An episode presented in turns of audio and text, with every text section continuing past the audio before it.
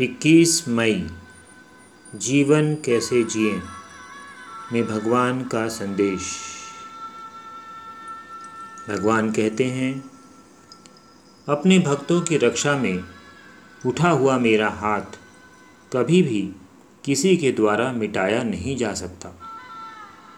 अपने जीवन पर आती हुई किसी बादल की छाया को देखकर, किसी बड़ी छाया की आशंका और भय ना करो। छाया मात्र छाया ही होती है, जो पल भर को आती और चली जाती है।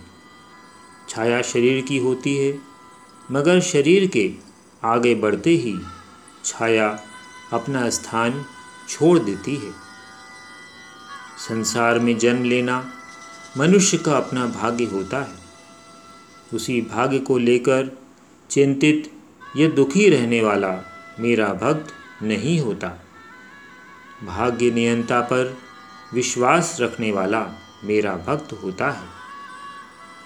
भाग्य नियंता ही नहीं, वह तुम्हारा जीवन भी है और हर आती जाती सांस का साथी भी है।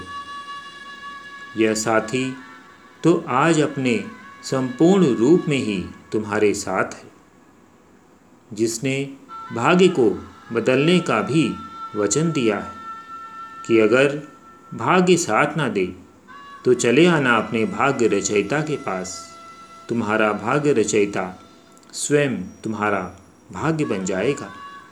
अपने भक्त की रक्षा तो मेरा वचन होता है। ओ शिवा हरि।